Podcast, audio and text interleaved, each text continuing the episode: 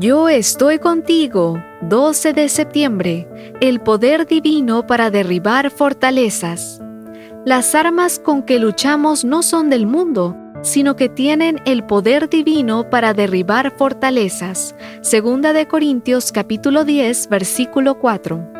Al final de cada año hago una revisión de los libros leídos y selecciono cuáles fueron los que más influyeron en mi vida.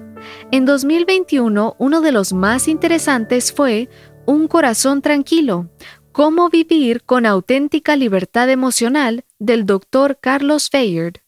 El capítulo 4 aborda el tema de las adicciones y ofrece datos muy reveladores. En la antigua Roma se consideraba adictus a la persona que había caído en la esclavitud por haber seguido una conducta imprudente. En nuestro tiempo se podría decir que un adicto es el que voluntariamente se ha convertido en un esclavo de alguna sustancia o algún hábito nada conveniente.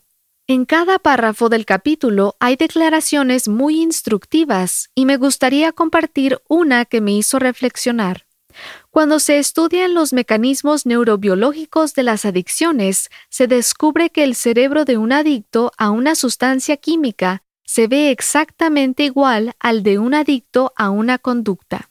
¿Acaso nos sentimos con el derecho de juzgar y criticar a los que son esclavos del alcohol, de las drogas, de los medicamentos, puesto que damos por sentado que los adictos a sustancias son peores que nosotros?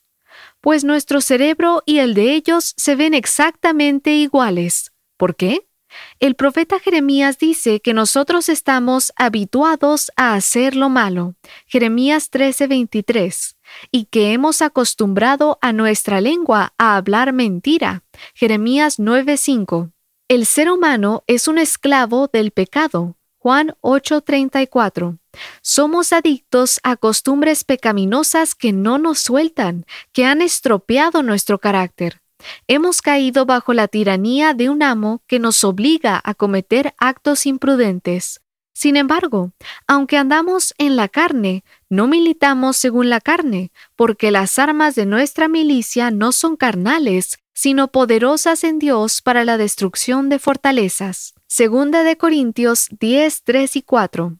Muchos caemos en adicciones porque nos enfrentamos a ellas con armas fabricadas por seres humanos pero el Señor nos ha prometido darnos armas forjadas en el mismo cielo, armas que son poderosas en Dios. Estas nos permitirán derribar el muro aparentemente inexpugnable de nuestras más terribles adicciones. A tu alcance está el poder divino que te permitirá derribar tus malas costumbres y construir una vida dedicada al bien.